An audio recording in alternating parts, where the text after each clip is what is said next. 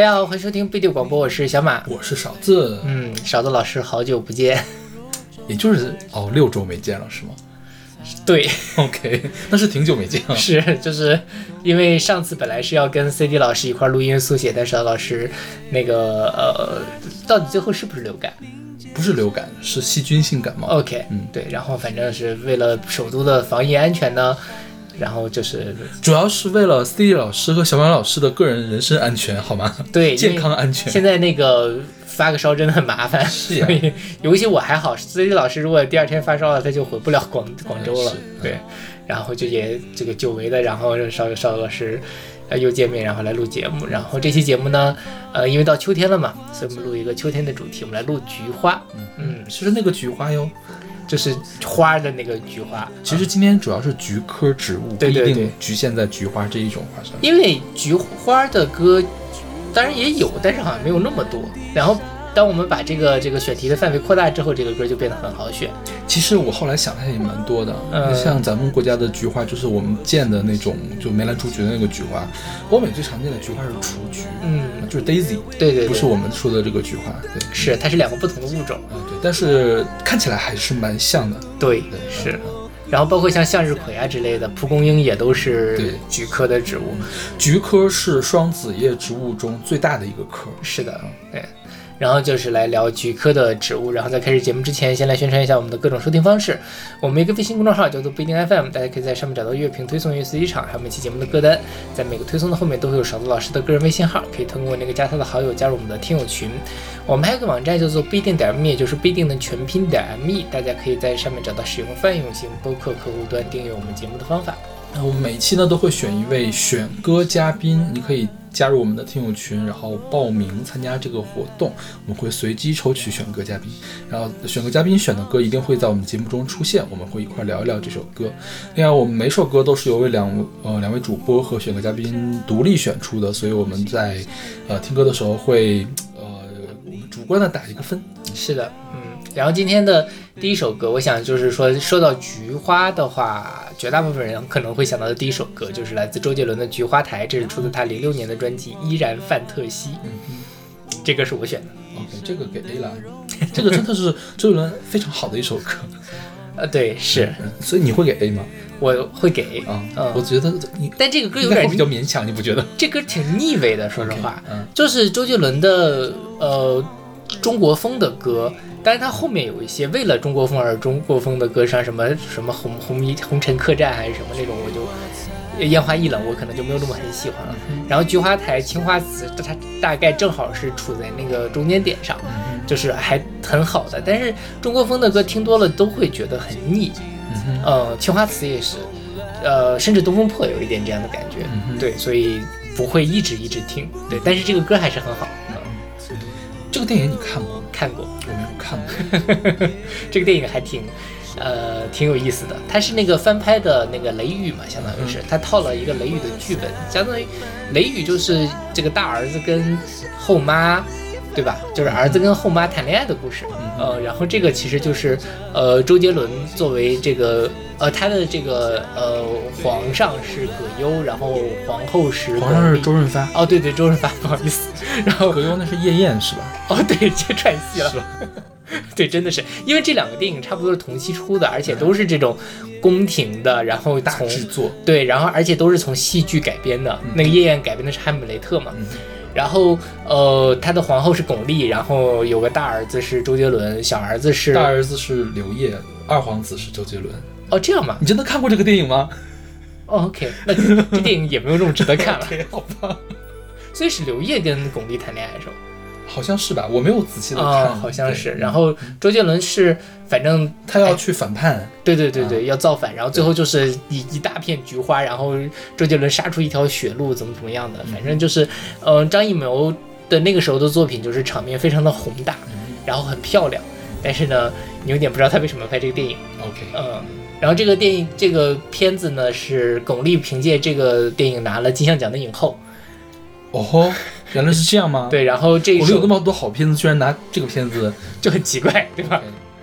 然后周杰伦是凭借这个这首歌拿了金像奖的最佳原创电影歌曲。就当年这个好像在金像奖入围特别多项，十四项入围，嗯啊，应该是，但是金马奖一项都没有，是没有报吗？还是怎样就可能金马不是金马奖的调性。？OK，好吧，确实，你就想象一下，这个我觉得这片子真的不是那么好。就不适合在艺术节上放。是的，是的，对，就是有点空洞的一个电影了。对，但是那个其实，呃，零六年的时候，正是周杰伦如日中天的时候。嗯，然后张艺谋那个时候也是在大制作《英雄》啊、《十面埋伏》啊这个时期，所以这个电影当时噱头是非常足的。包括周润发和巩俐也是那个嗯毫无疑问的天王天后，所以这个片子当年是颇受关注。我是我甚至可能是去电影院看的这部电影，电影院，你那个时候多大呀？我那时候才上不到大一，我刚上大一。高中嘛。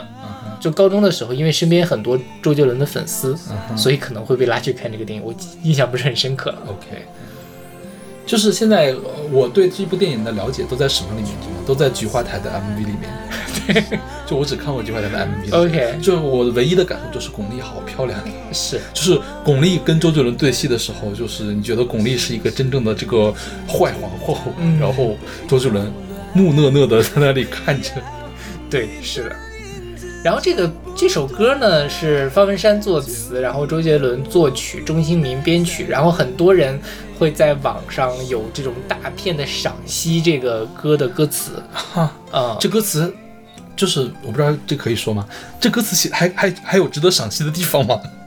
呃，反正他们是我看 B 站上说是花了五十多分钟来赏析菊花台的歌词吧，还是怎么回事？说是一句话就可以找到五个不同的角度去赏析它之类的。但是我也没有很耐心把它看完。但其实说实话，我自己没有很喜欢，呃，这首歌的歌词。我觉得这首歌的歌词像就方文山其他的作品一样，优点跟缺点都很明显。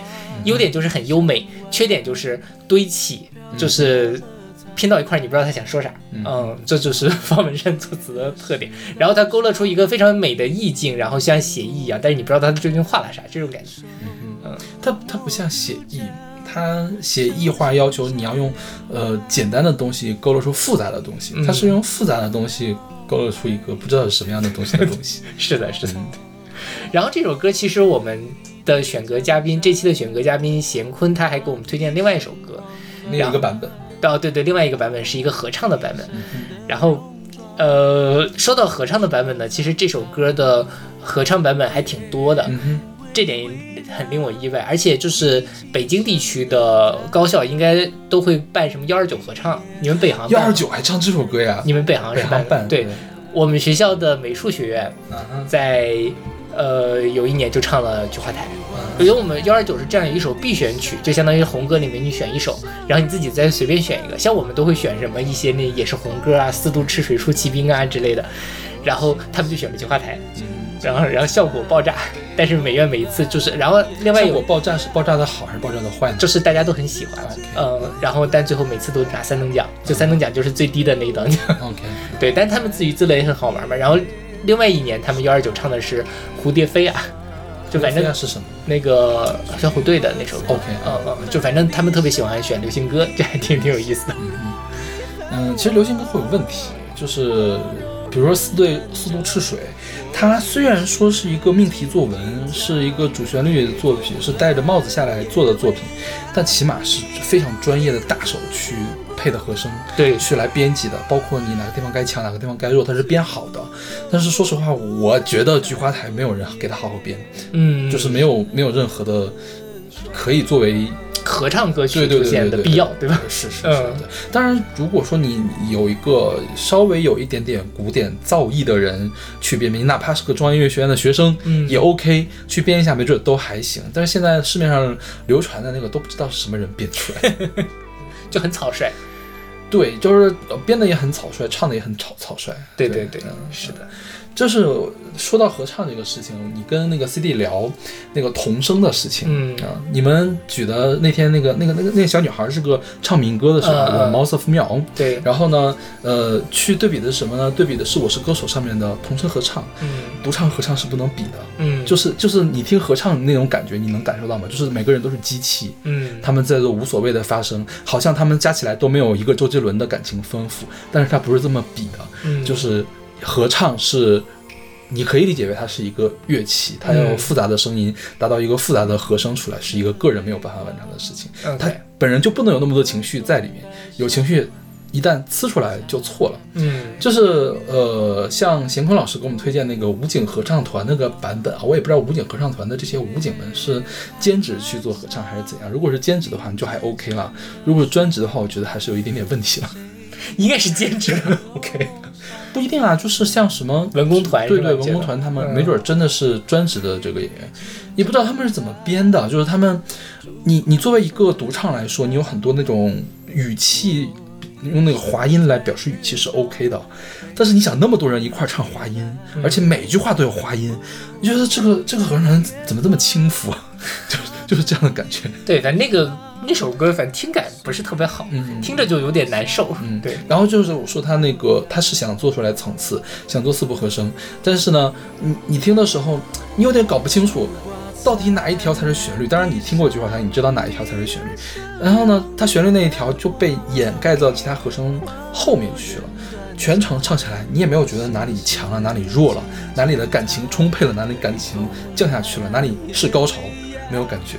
对，OK 这个是我觉得这个是一般的流行合唱会犯的错误啊。OK，所以我觉得你们美院他们拿三等奖，也未必就是说是有人在打压他们，啊就是玩嘛？嗯对呀嗯，对是，就是是可能还是呃是个花活，但哎是水平，但说实话，我觉得我们美院唱的比那个武警的那个听起来听感好很多。你是现场听的吗？听现场听的，现场听和那个什么是哦也有可能，对对对对，是。就是我之前总是是现场，比如说现场去听蔡依林，我说蔡依林唱歌也还 OK 呀、就也没觉得她跑调，然后回来一看人家拍的那个，我的妈呀，怎么都跑成这个样子？对，你懂吗？还有更经典的就是王菲那一年的那个幻乐一场的演唱会也是，嗯现场都说啊真好听，然后我们看直播的时候就是全场车祸，就是因为现场会有很大的回声，嗯。它会被淹没下来，而且你你很兴奋，你会忽视掉很多的细节，这并不像回来拿 CD 一听，我的妈，这什么什么细节都往里面抠，你可以反复的听，反复的听，反复的去鞭尸，然后这就是不太一样的。OK，那我们来听这首来自周杰伦的《菊花台》。你的泪光，柔弱中带伤，惨白的月弯弯勾住过往，夜太漫长，凝结成了霜，是谁在阁楼上冰冷？轻轻弹，朱红色的窗，我一生在纸上被风吹乱，梦在远方化成一缕香，随风飘散。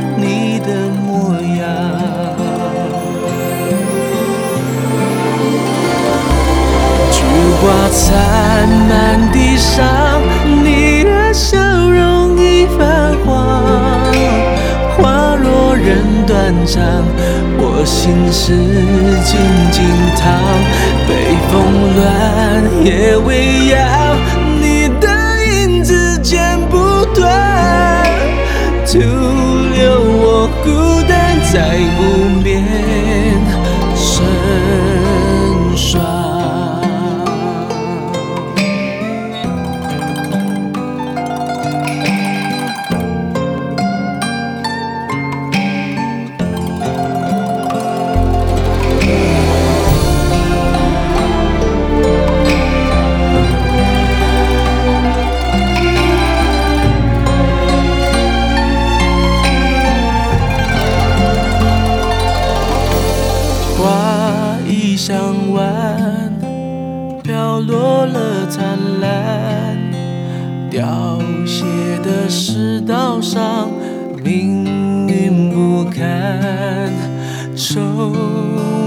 墨渡江，球心拆两半，怕你上不了岸，一辈子摇晃。谁的江山，马蹄声狂乱，我一身的戎装呼啸沧桑。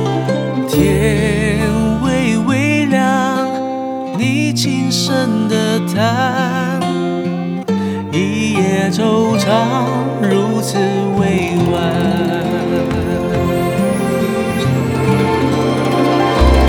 菊花残，满地伤，你的笑容已泛黄。花落人断肠，我心事静静藏。北风乱，夜未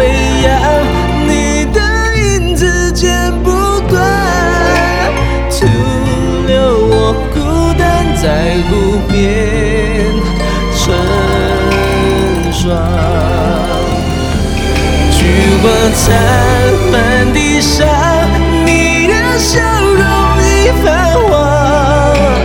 花落人断肠，我心事静静藏。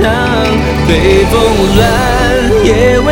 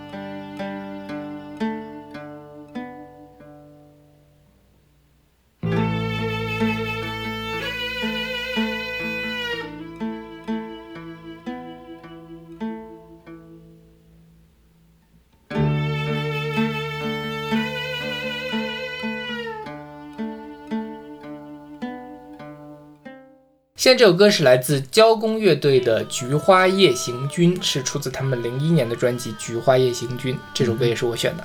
OK，嗯，这歌非常经典。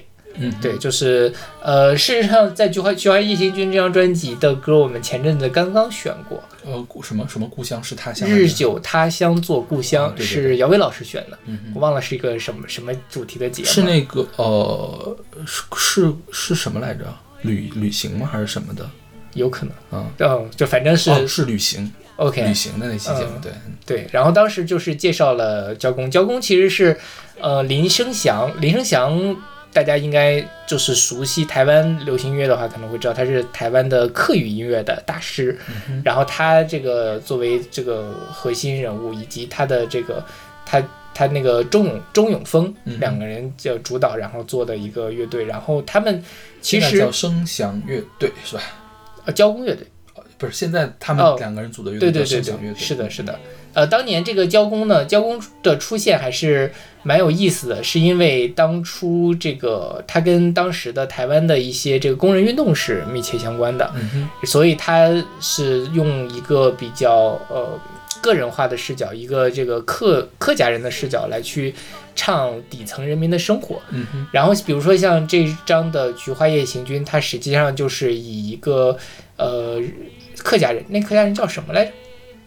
忘了，反正就是一个客家人，他从这个大城市回到家乡，然后呃打拼劳作的一个故事。所以他第一首歌叫做这个《县道幺八四》，第二首歌叫做《封神幺二五》，实际上就是他骑着一个摩托车沿着这条公路，然后回到了乡下，然后里面哦，这个人叫阿成。然后里面有首歌叫做《阿城想耕田》，然后接下来是这个首《菊花夜行军》，然后接下来阿城下南洋，然后后面还有一首就是阿城因为娶不到本地的老婆，就娶了一个呃外劳，就是那个越越南南的老婆，然后就是那个日久他乡是故乡这样的一个故事。那这个技巧实际上后来被九连真人，因为他们也是客家的乐队，然后他们也受到了声林声祥很大的影响，所以他们在那个他们的第一张专辑里面就一直在反复的使用阿民这样的一个人，相当于是他用阿民这个视角来去串联他们这个张专辑来讲一个阿明的这样的个故事，所以他们呃林生祥和他的交工乐队，包括后面的声响乐队，对于整个的呃华语乐坛，尤其是对于客语音乐和这种呃比较就是底层人民的这样的一个创作的视角来说，都是有非常大的影响。的。嗯哼，然后这个呃《菊花夜行军》这首歌，它为什么叫《菊花夜行军》呢？是因为当时台湾要加入世贸组织，然后加入世贸组织的时候呢，他们需要保护，说是要保证一定的这种烟草的进口，这是一个那个呃，相当于你要跟外面去贸易嘛。那这样的情况下呢，本地的人民就不能种烟草。就或者说不提倡他们去种烟草，于是他们就改种菊花。阿成回到家乡里面去开始种菊花，他就在这个菊花田里面，呃，想象这些菊花变成了一个一个供他差使的士兵，然后他在那里去，呃，点某去说这个这个菊花来跟他报道啊，什么什么这样的一个呃想象。那它本质上其实也是在。讲这种呃农民在受到这种市场化的冲击，他们说实话，他们也未必知道说种菊花到底能不能卖得出去，因为刚刚开始改种菊花。那呃我们之后的是这个收成如何，我的那个呃未来的生活是什么样子，其实都是呃一无所知的。那在这种有一点点的迷茫的状况下，他对于自己的和这个菊花之间的一种。想象中的互动的关系吧，它大概是讲的这么一个事儿。所以一开始我我很早就听了这首歌，但是我一直不知道它为什么叫《菊花夜行军》。后来因为本身课语也听不懂嘛，现在仔细查了查才发现，哎，还挺有意思的。其实正好是世纪之交的时候，台湾农业转型的一个缩影的一个呃创作的视角。对，像我在听这首歌的时候，我在想啊，其实他们做的事情。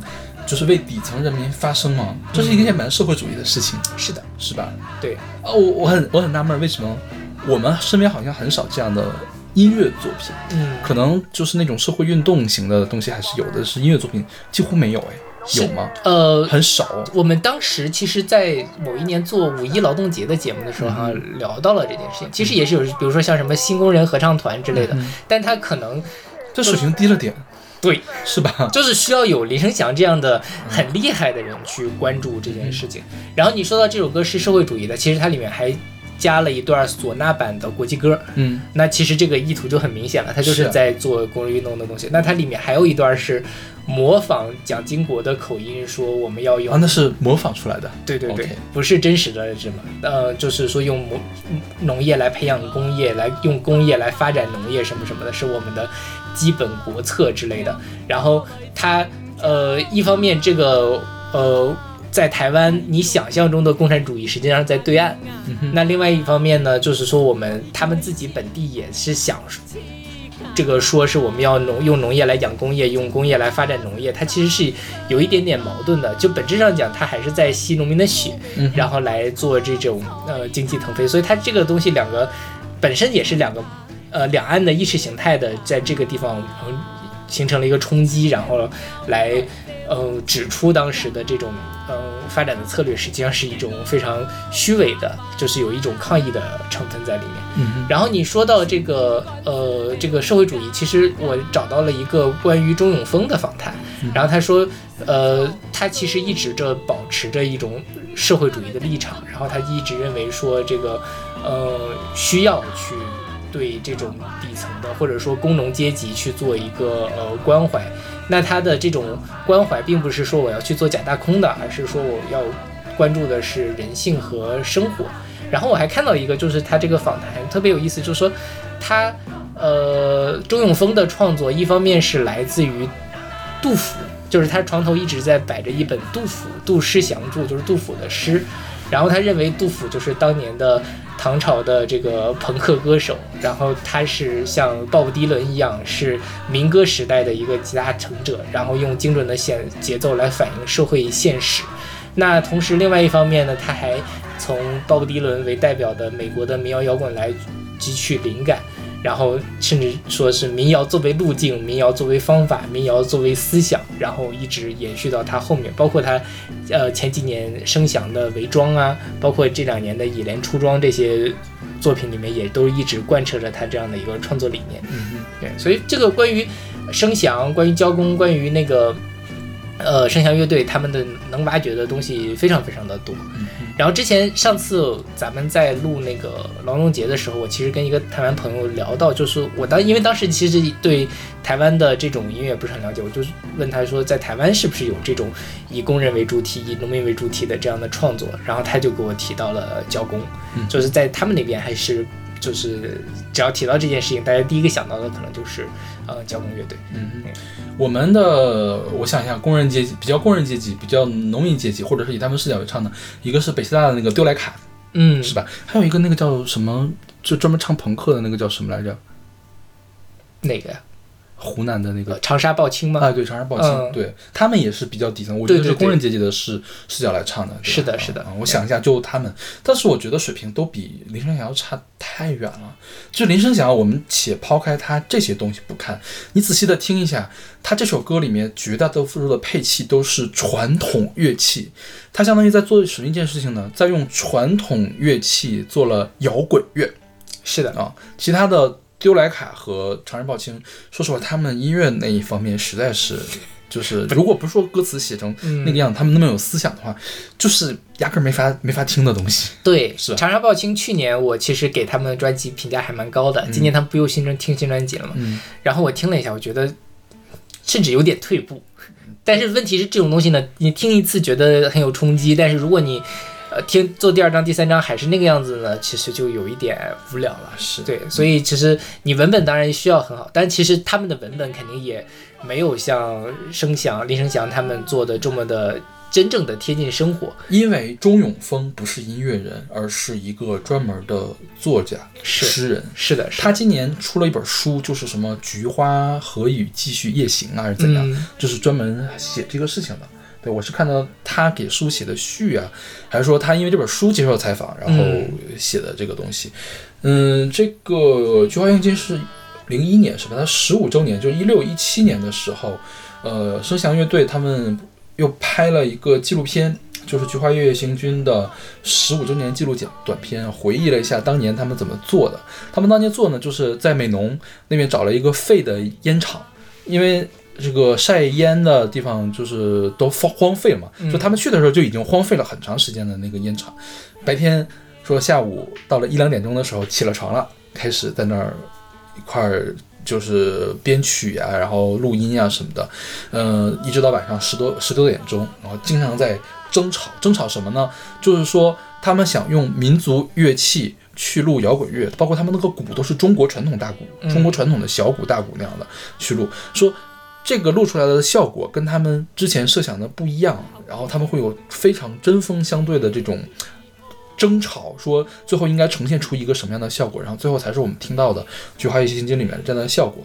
然后平时呢，会有本地的那些农民们来看他们来录，嗯这农民们也都很清楚，就是说一旦进了那个屋子就不说话，就是嗯。开始录音了就不说话，录完音呢就大家在聊天，然后有的时候给他们拿点菠萝呀，拿点什么吃的过来，嗯、当他们那个和声不够用的时候，就请本地的那个农民们来帮他们唱一唱，就所以你你看起来那个是更像我们设想中共产主义或者是社会主义这个事情的这这一个形象了，我觉得、就是。对。对对，看那个纪录片我还挺震撼的，嗯。这个 B 站上有，就是大家可以去搜一下，就是叫《菊花夜行军》十五周年纪录短片，叫《重返县道幺八四》，OK，对，可以看一下，十九分钟吧，大概嗯还挺有意思的。嗯对，再多说一句，交工乐队为什么叫交工呢？交工其实这两个字也是从呃烟叶那边过来，，对农民生活里面，就是大家那个在收割季节的时候，你是需要好几个人配合的，所以我们要交换这个呃工人，对，或者是交换你的这个劳力，所以叫交工。而且是特指处理烟叶的时候，嗯，就是其他农民可能还没有这个词，是特指处理烟叶的问题。是嗯，我还有一个问题，就是他卖菊花卖卖什么东西啊？菊花茶吗？我我我我也很好奇，我没有查到这件事对，这个菊花出口往哪儿出口呀？东南亚吧，可能东南亚要菊花干嘛呢？就菊花茶，或者观赏，但但观赏其实也没有什么，它也用不了这么多吧？对 六万多多朵的菊花也太多了点儿。是而且这个不像那个切花是每天都有，它肯定是有季节的，季节的对，对对秋天才会长出来的。是不知道，因为我搜到的所有关于菊花的。台湾的最后都会指向到交工的这个创作，但就关于它本身当时到底发生了什么事儿，反正说的没有很多。就是这首歌啊，就是你听着它要夜行军，为什么要夜行军？因为菊花是一个需要太阳照的，它白天太阳照，晚上的时候会拿日光灯去照它，嗯。所以叫夜行军。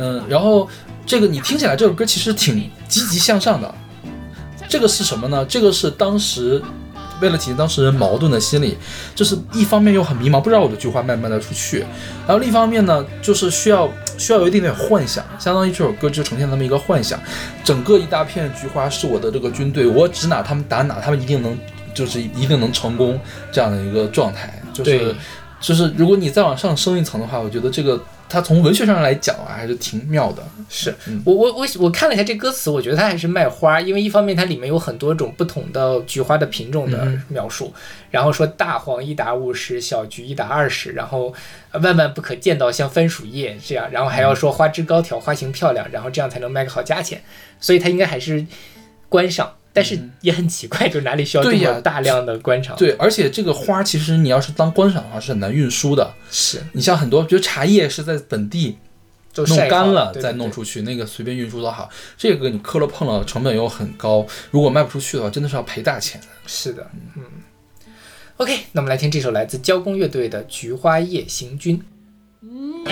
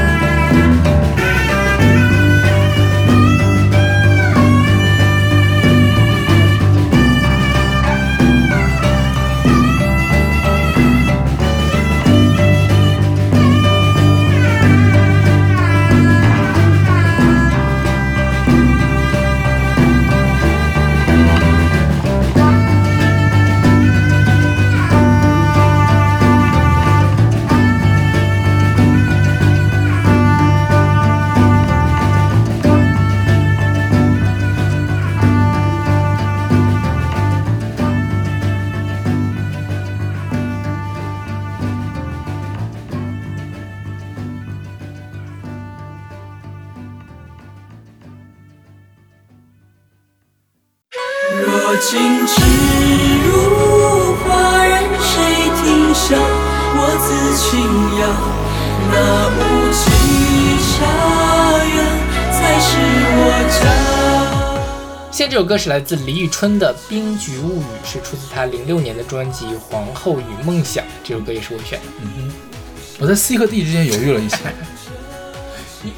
这首歌不是你的童年就青春回忆吗？我的青春没有李宇春啊。OK。我一直没有我我尤其我小的时候不是很喜欢李宇春。哦因为你李宇春比赛的时候你真的零六年我上大一对对零六年上大一了所以其实也就不需要再看这些东西了。就是周笔畅可以是我的童年的回忆张靓颖可以是李宇春为什么非得是我的童年回忆呢？Ok 但你当年听过这首歌吗？可能听过但是一点印象都没有。Ok 啊他可能也没那么火他这歌真的没那么火。这样吧。啊哦，这歌我倒还蛮熟悉的。我没在，我没怎么在电视上看到过，倒是。嗯，对。然后这首哦因为那时候我不看电视了。对对对，是。然后这首歌是张亚东写的曲，这张专辑事实上应该都是张亚就张亚东做的吧，我记得好像是。对，然后《黄河与梦想》这张专辑，这个这首歌为什么叫《冰菊物语》呢？是因为当时要拍一个动漫叫做《冰菊物语》，然后它的故事梗概是说它是发生在一个茶道世界，人们都以懂得茶道为荣，然后大家都要不惜这个花重金来研发各种新型的茶饮。这个你也可以看到了，它应该是一个广告曲的感觉。茶叶的厂，就或者说这种饮料厂商赞助的一个片子。然后呢，李宇春这个就是这个片子的主题曲，但是这个动漫没拍出来，没拍出来。对对，这个动漫它网上你只能找到非常少的它的那个呃照片儿，就是他的那个、呃、海报，他的男主角叫做冰男，女主角叫做菊影，超以人气动漫《冰菊物语》，反正就很迷的一个东西。因为我原以为我还就是要要看一看这个东西到底讲了个啥，结果发现根本就没有拍出来，反而这个这首歌一直留下来啊哈，啊，这首歌算他那张专辑里面火的歌吗？比较火了。这第二、第三火的歌了，他那张专辑最厉害的歌是什么？TMD 我爱你，不是吧皇后与梦想这把？TMD 我爱你是他们那个合集里面出的，啊这样吗？对，，OK，那应该跟笔记一块儿出的 TMD 我爱你 OK OK，那可能就是皇后与梦想那首歌了吧？然后我能印象的就是这首歌，《皇后与梦想》这张专辑一个很神奇的事情，就是他把美卡唱片给拖拖垮了。你在节目里面讲过这个故事，对。然后呃，说这首歌当初在录制的时候，李宇春还是有一点排斥的，因为李宇春不听电子乐，他认为当当当当的声音像迪吧里面的感觉，是的，所以李宇春春，说太对了。他怎他为什么要录这首歌呢？所以李宇春拿到这首歌的时候有一点点排斥，他不适合唱这样的歌，我觉得。呃，然后，但是这首歌的旋律，李宇春还是很喜欢的，因此还是把这首歌给录完了。这首歌也是太和麦田为了庆祝李宇春超级女声夺冠一周年送给听众的礼物。其实其实李宇春电音唱的蛮不错的，她后面那些唱的电音啊，虽然说有些褒贬不一，但我觉得整体水准还是在的，起码在整个华语圈都能排到前面的。嗯，但是这个是什么啊？这不就是非电子时代的那种水平吗？这个编曲，这是张亚东的编曲啊，居然是，我都怀疑非电子时代是不是张亚东的编曲了。不就是中国风动次打次的 house 舞曲吗？对，这个如果是个啊，如果是个 remix 舞曲，专门给迪厅放的，OK，你起码原版搞个差不多点的嘛。我没有想到你这么讨厌这首歌。真的，我真的好讨厌这首歌呀！OK，那我们大家来听一下这首歌。不是，就是这样，嗯这首歌是这样，你看它的歌词，它其实想讲一些很细腻的事情。嗯对，你看它这么唯美这样的话，包括它什么茶道，你把一个茶道跟 house 放到一块儿就不对劲，你知道吗？哪有 house 茶道呀？对，是吧？携一手携一朵菊花，随它起起舞，晶莹无瑕。冰雪中柔情是你的魂。对呀、叫柔情，你 house 怎么柔情啊？是吧？House 茶道听起来也是个好思路。他那个 MV 其实也莫名其妙的，他 MV 配了个是什么呢？一个废土赛博朋克。OK，就废土赛博朋克加上这个动次大次迪厅 house 舞曲，还有他讲的这个冰菊物语，因为我我不知道这个冰菊是什么，我还查了个冰菊是什么。冰菊是好像新疆南疆地区的那种菊花叫做冰菊，嗯，就是这几个东西怎么呢也揉不到一块去。这个这个 MV 还是邝胜导演的，嗯这都是大手，大手不知道怎么就揉不成这样一个东西了，然后当时还当做最好的东西往外宣传。我就我我恶意揣测，可能是这个《冰菊物语》赞助商的甲方，嗯就品味比较差。真的是品味好差，你这个歌真的是，我觉得这个严重了拉低了李宇春的水平，李宇春不是这个水平。因为后面李宇春就张亚东给李宇春做了什么《一九八七我不是会遇见你》，是啊，那个多好呀！对，啊那也也是电子潮嘛对，也是张亚东的水准。对呀、这个就是非常俗烂的这种中国风 house。对对对。OK，那我们来听这个来自李宇春的《冰菊物语》。若静止如花，任谁听笑，我自轻扬。那无际家园，才是我家。写千多句。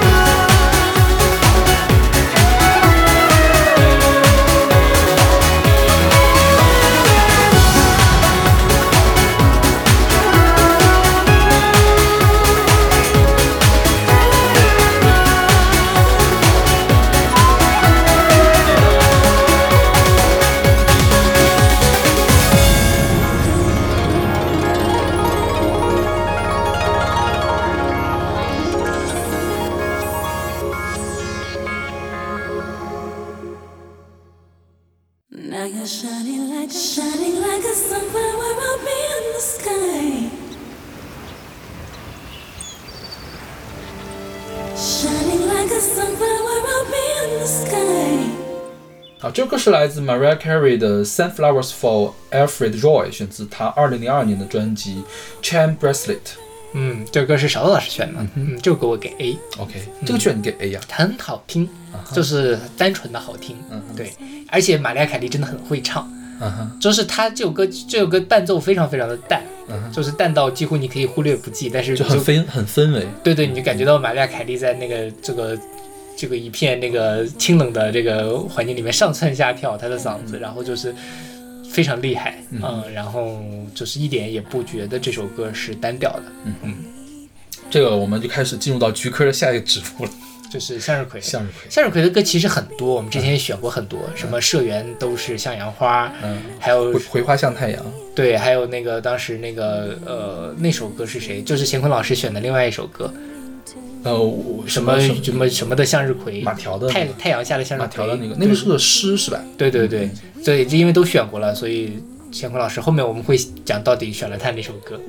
对，所以就是向日葵的歌，我觉得单独做一两期都没有问题。啊是，但是因为因为我在给嘉宾分歌的时候，我在想，真的如果就限定在中国的这个菊花上面，真的好难选歌呀大。家最后都会选菊花白。呃 是，对，然包括我们也会很难选歌，就国外没有唱中国菊花的歌的，是的，是的？我只能从菊科里面找。嗯，对，这首歌呢，其实是一首纪念歌曲，它里面的歌名里面的那个 Alfred Roy 是 Mariah Carey 的父亲，叫 Alfred Roy Carey。嗯啊，嗯，但是他的父亲是在 Mariah Carey 三岁的时候就跟 Mariah Carey 的母亲离婚了，所以他们一直都没有生活在一起。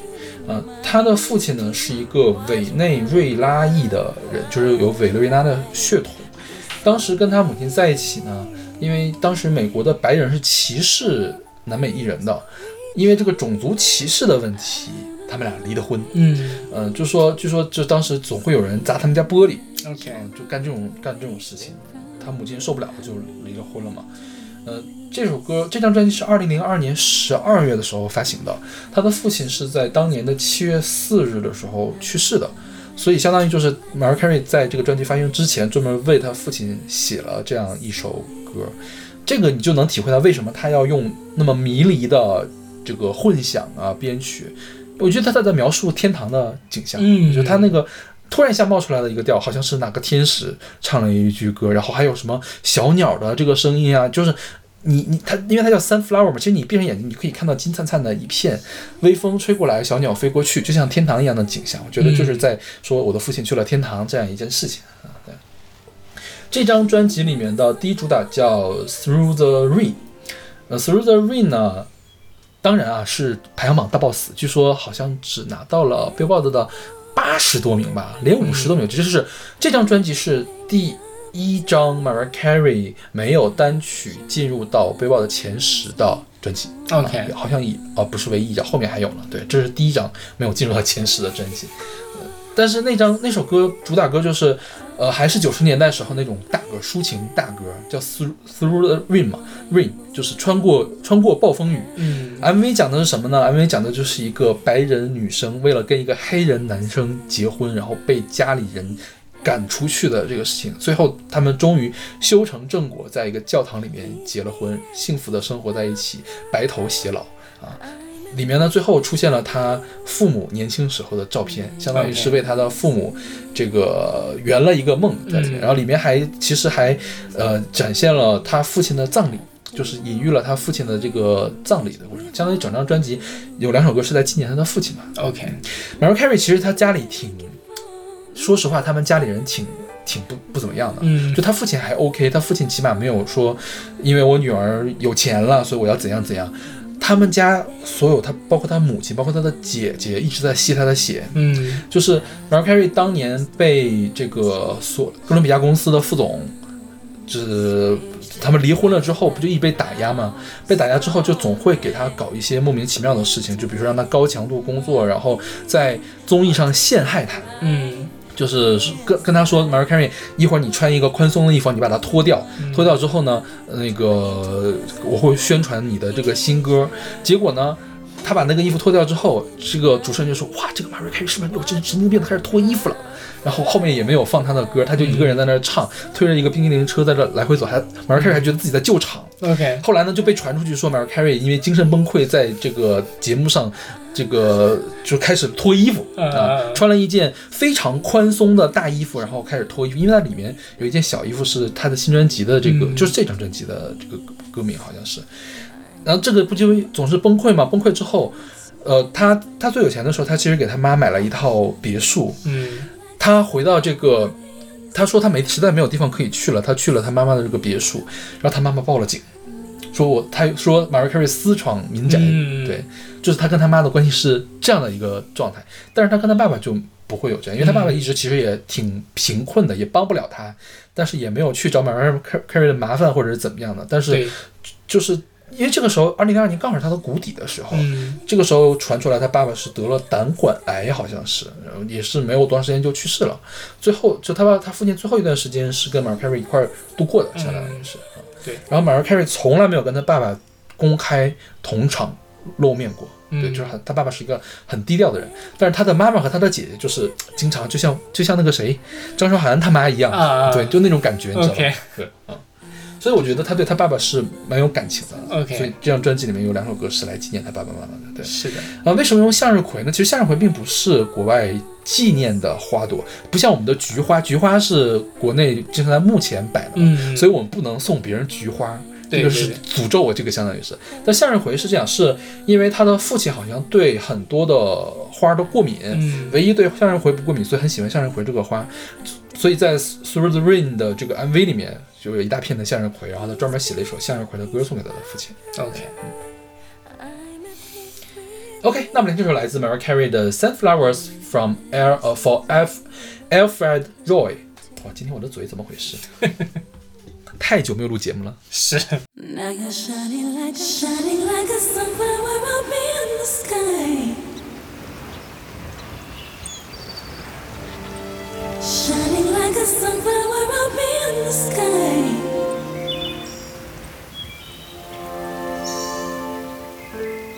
Thank you for forgiving hurtful things I've done. child at adolescence.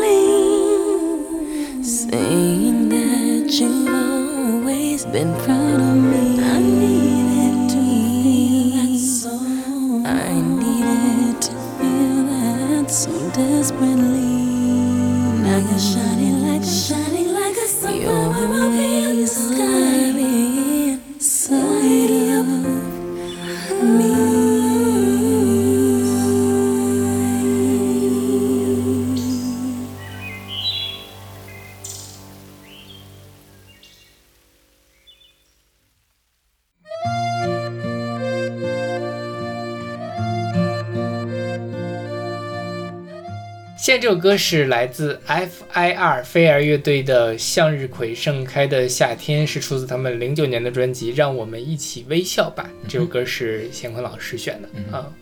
乾坤老师选的三首歌是哦，不，菊花台不是向日葵，另外两首歌都是向日葵。是的，可见华语歌里面的 菊花确实也不是很好选。OK 对，所以我要选《冰菊物语 》。OK，好吧，然后你也可以选向日葵呀、是，然后这首歌我给 B 吧。我可以给 A 减到 B 加。嗯，就是我觉得菲儿，菲儿很奇怪，就是感觉他前两三张专辑就一下子这个封神了，但是后面呢就觉得他把一生的才华都用完了那种感觉。嗯哼，后面的歌就明显不如他前面的作品。像这首歌呢，也好听也是挺好听的，但是就是有点记不住。中规中矩，就很浓的那种世纪之交的抒情流行歌的味道。对对对，是的。然后呃，菲儿是不是菲儿什么时候散伙的呀？两三年前吧，就是单独的单方面开除了张张庭，对，OK，加了一个叫做 Lydia 的女人。是的。哎呀，也是，对，但就是，嗯，我觉得菲儿可能也也是有几年真的是，呃，创作有点乏力。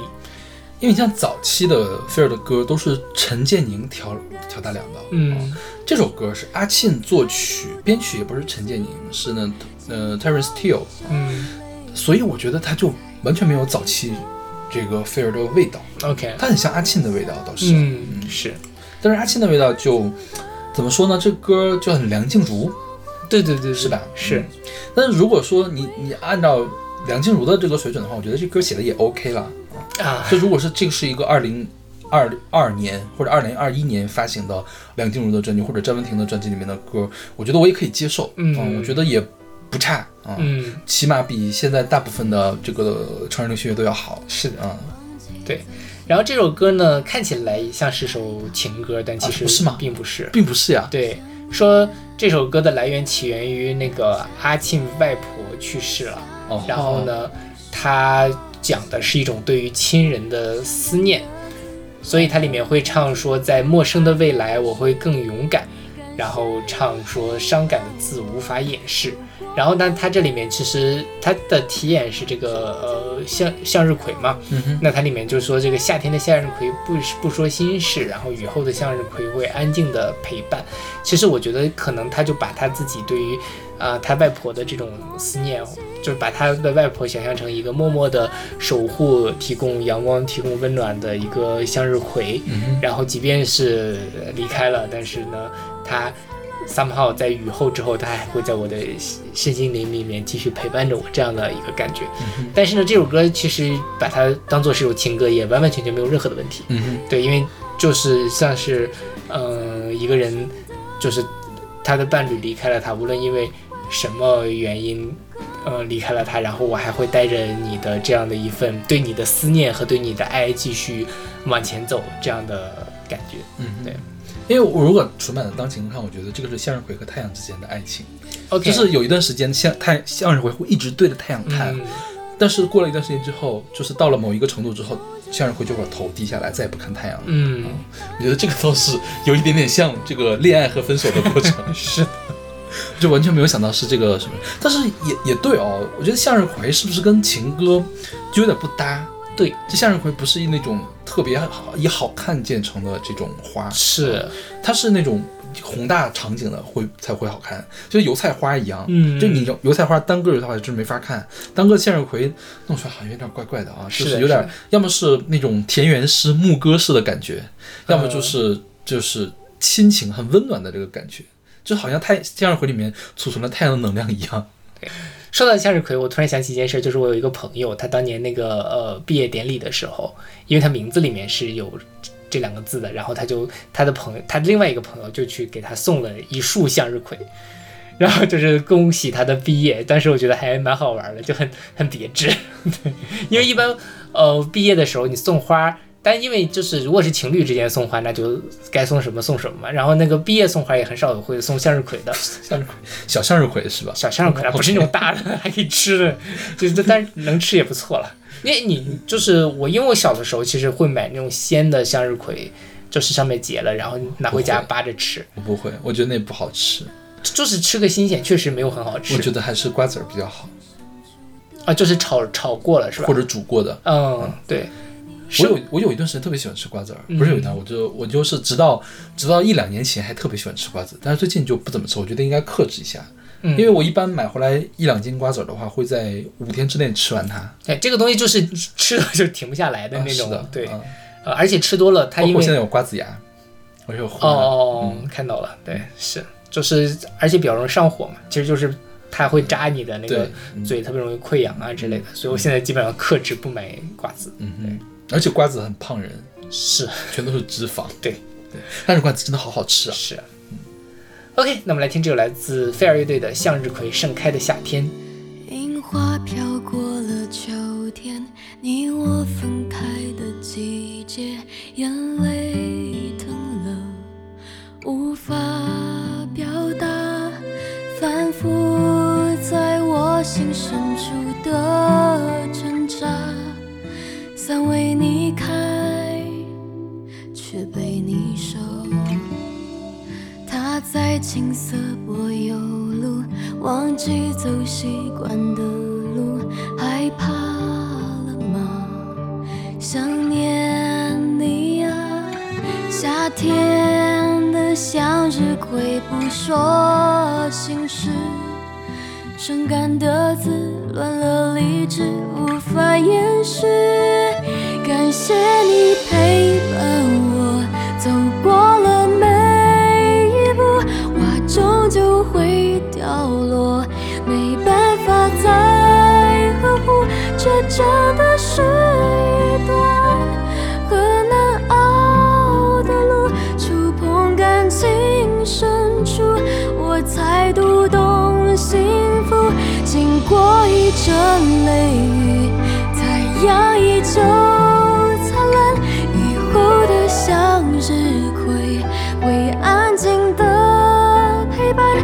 说过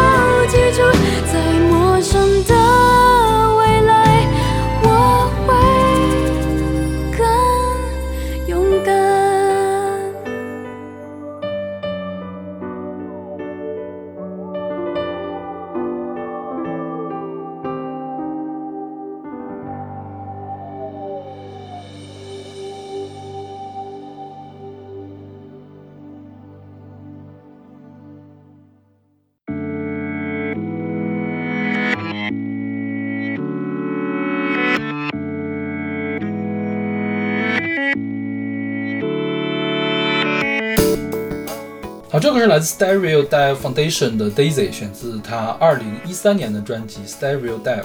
嗯，这首歌是勺子老师选的，嗯这首歌我给 A。因为可以少年音是吗？可以算少年音吗？呃，算，一方面是少年音，一方面我觉得它编的很有意思，嗯哼就它里面就是那个音效是吗？对对对对对，就是呃 就倒是放的感觉。对，经常会让人眼前一亮，就让人觉得哎，怎么就会有这种东西出现？对，然后觉得非常的新奇。我之前一直以为这个 Stereo Dive Foundation 是一个乐队，嗯。后来发现它是一个个人的音乐计划，其实就是一个人的艺名了，你可以理解为，嗯，这个人叫做范田龙泰啊，他现在已经不太以这个名字来活动了，他现在的艺名叫 R O N 啊，嗯。我没有仔细查这个 R O N 是什么意思，就是他的个人资料不是那么多，他会很多的这个也没有很多吧，会给一些动漫去做呃主题曲啊、片、嗯。片头曲、片尾曲。啊，比如这个动漫是这个 Daisy 的。歌呢是《境界的彼方》的片尾曲，我也是看了这个动漫知道的这首歌。我知道这个境界的比方，是因为有一阵子我莫名其妙的用了一阵子他们的表情包，啊哈，就是那个一个卡哇伊的一个小女生，然后就是在装可爱的时候会用，然后在那个那叫做境界的比方，我对它的认知就仅限于此。OK，嗯嗯，这个我们简单说一下它吧。它它讲的是什么呢？讲的是这个女生呢叫做立山未来，嗯她呢是有一个是呃神力，她是除除妖的吧，应该叫叫除妖师还是什么的。她呢是可以把自己弄破，弄出来血血液，血液可以变成一把刀，然后就可以去杀妖。嗯因为她这个要会花花很多血嘛，所以她经常贫血，就经常会晕倒。然后他来到这个学校呢，是为了干嘛呢？是为了杀一个大妖怪，叫梦。他杀的一个妖叫梦梦魔吧，还是叫梦妖？嗯这个大妖怪呢，就附身在谁呢？不是附身，就是就其实就是谁呢？就是男主角叫做秋元，呃，神原秋人。神原秋人的父亲是人类的，母亲呢是就是是一个梦妖。然后他呢结合出来的，他是一个半梦妖啊。梦妖呢是这个基本上不会死的，长寿的一个东西，然后也没有痛觉。但由于这个这个男主呢是个半梦瑶，所以他他也是不会死，他的恢复能力很强，但他会感觉到疼痛。这个丽莎未来呢，第一次见到他的时候。是，呃，其实男主第一次见到丽莎女主的时候，女主正在这个呃顶楼的栏杆外面，男主就以为他要跳下去，嗯赶快呢就过去把他抓住了。抓住了之后，女主回身过来，哐当就捅到了这个男主的肚子上，啊，就是以他们以这个形式开始的。本来呢，女主是想杀掉这个男主，后来发现这个男主非常的温柔，然后非常的呃照顾她，而且呢，男主是个眼镜控，男主他家里面有整整。一柜子的眼镜，然后呢，把这个后来他跟这个女主关系好了，因为女主戴一个眼镜嘛，嗯你那个表情包女主应该有眼镜的，就下半框的那个眼镜是。是是，呃，后来有一次，女主到了男主家，男主就开始把他的那个眼镜的收藏拿出来，戴这个，戴这个，戴这个给我看，就是这样的一个状态。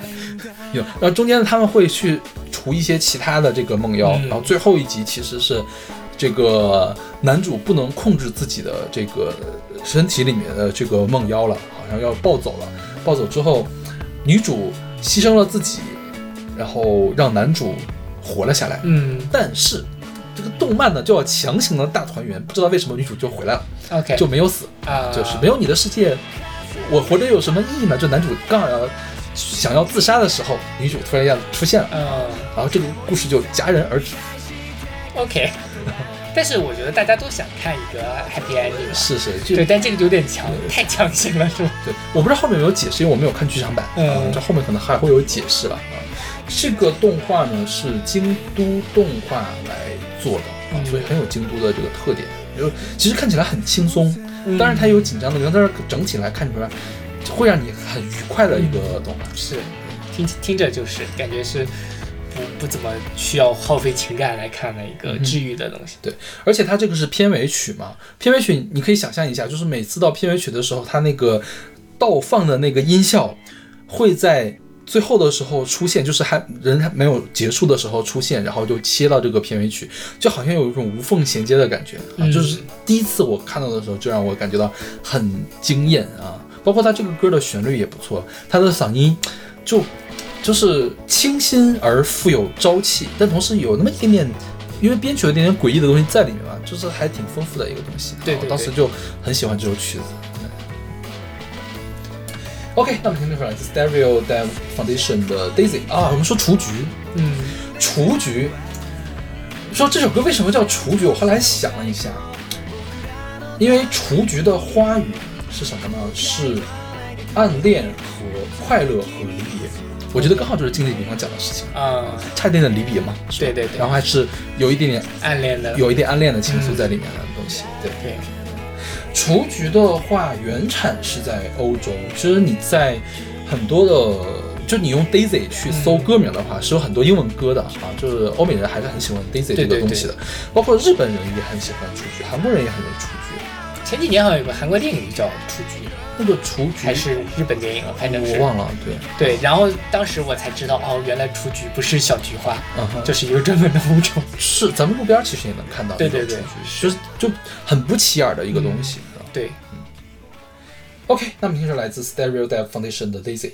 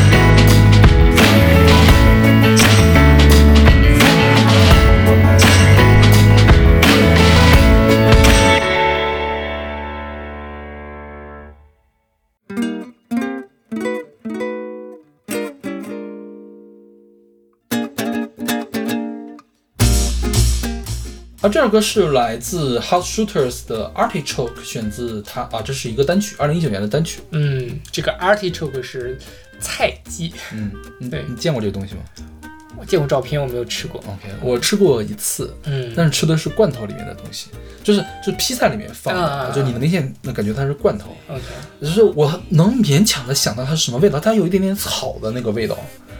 OK 然后那个，但是因为是罐头里面的，所以吃起来口感很差，就是它很难咬动。啊嗯，对，就是它有它有很软的那个地方，但是会有很多纤维的东西剩下来。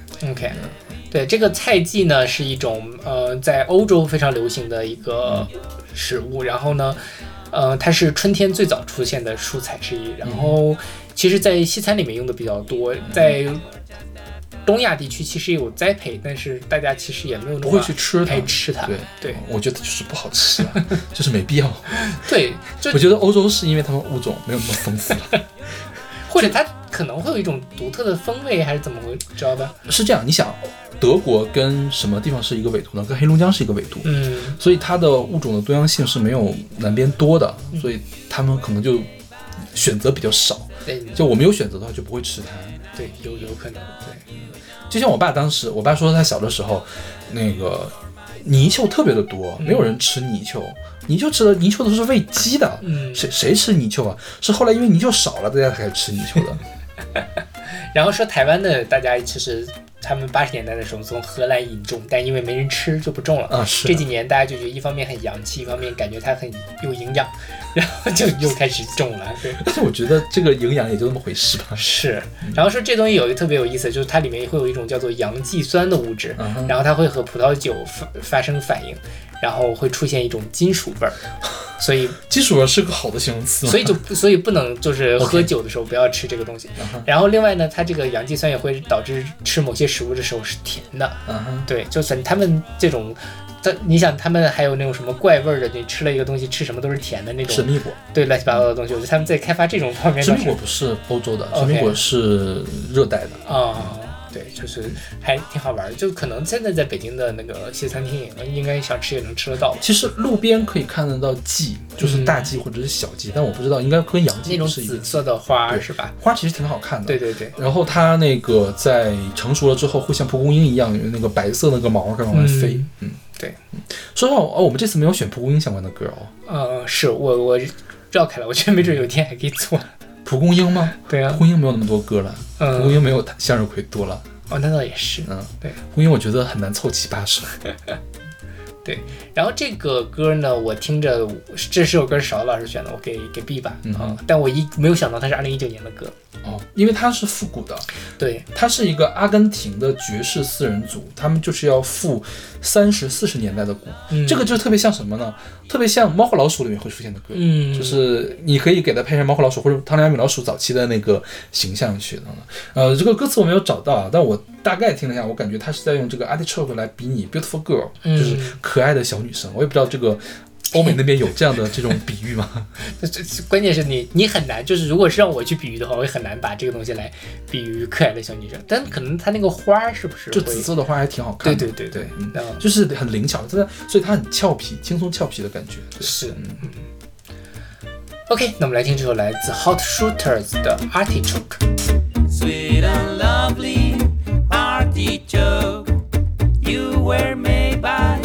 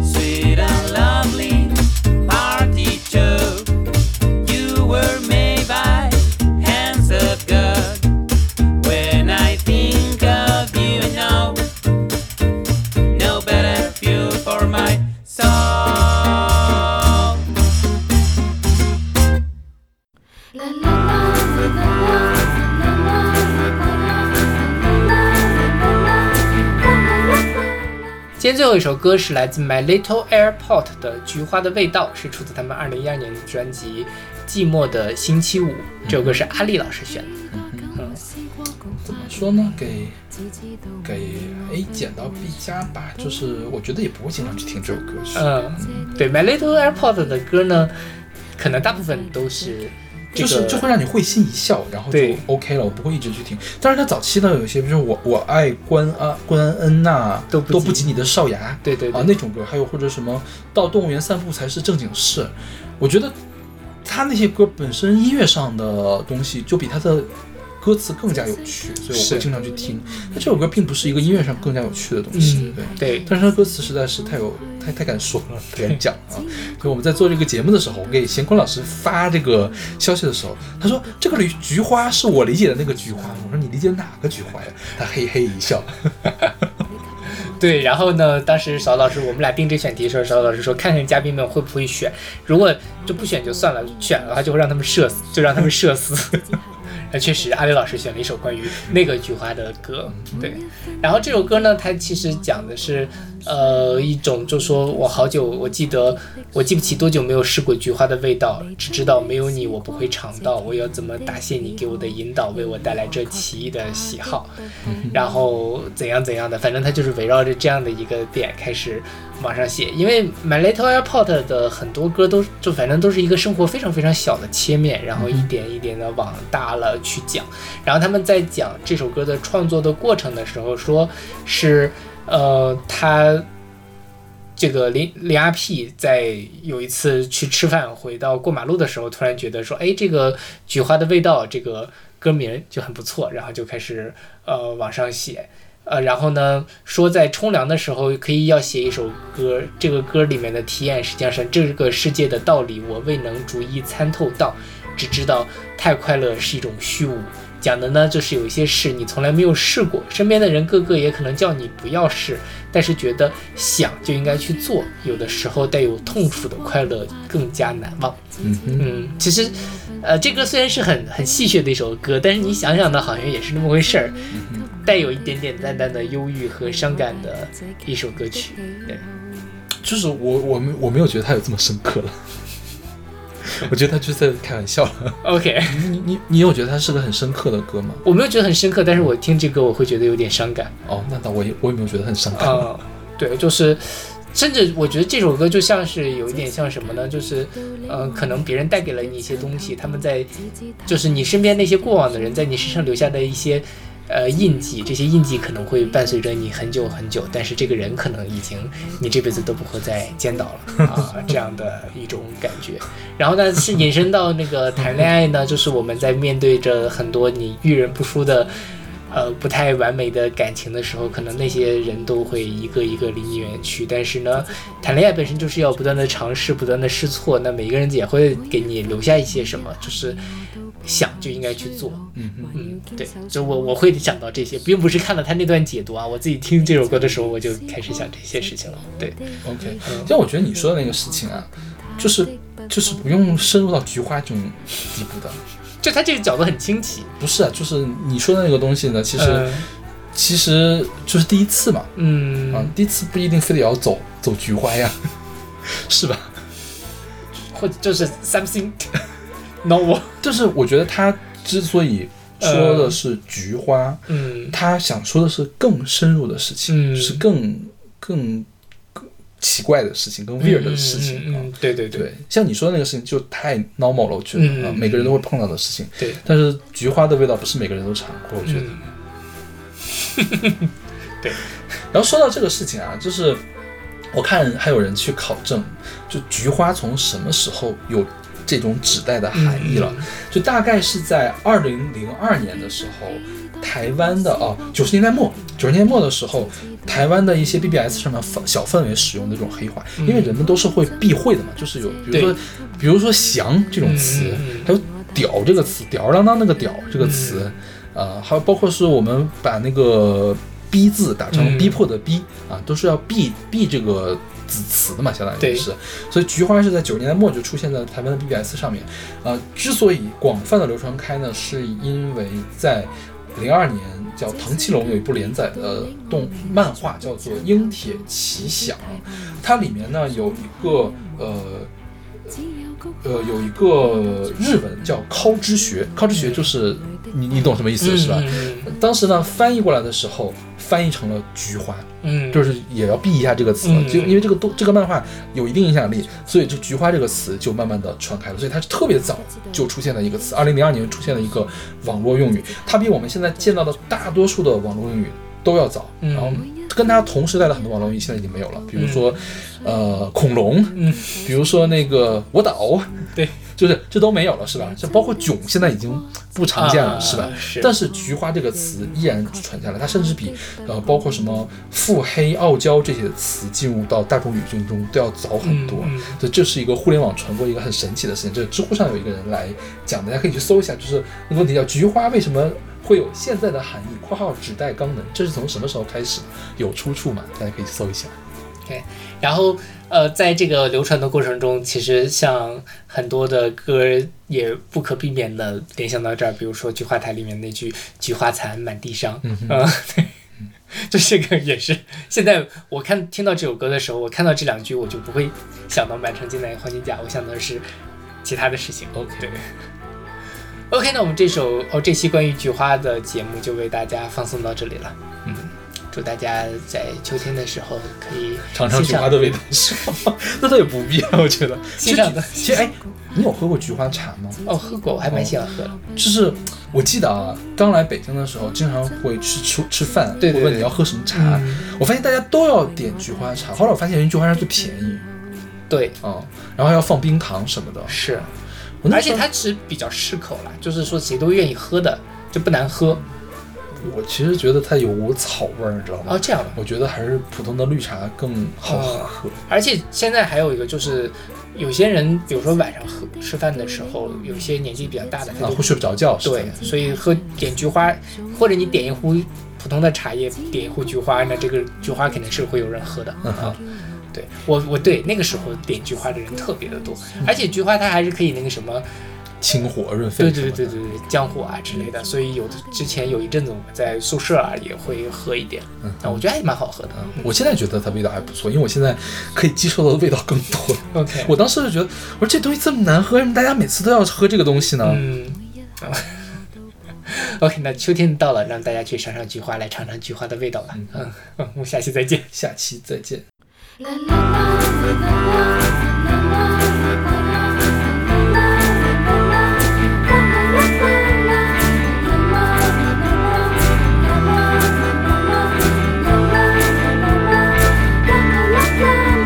記不起多久沒試過菊花的味道，只知道沒你我不會嘗到。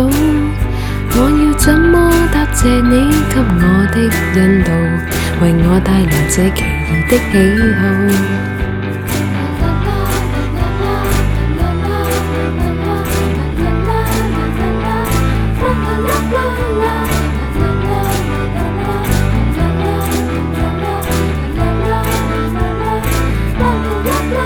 這世間的道理我未能逐一參透到，只知太快樂是一種虛無。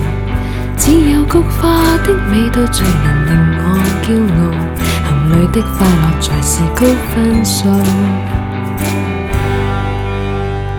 你给了我这一种菊花的味道，亦从此为我带来烦恼。我不知道可以跟谁来倾诉，只知黑暗不再像从前恐怖。每一分每一刻，你我都步向衰老，还要坚守什么纯洁的信徒？如未真的试过这奇异的喜好，又如何确定它的不好？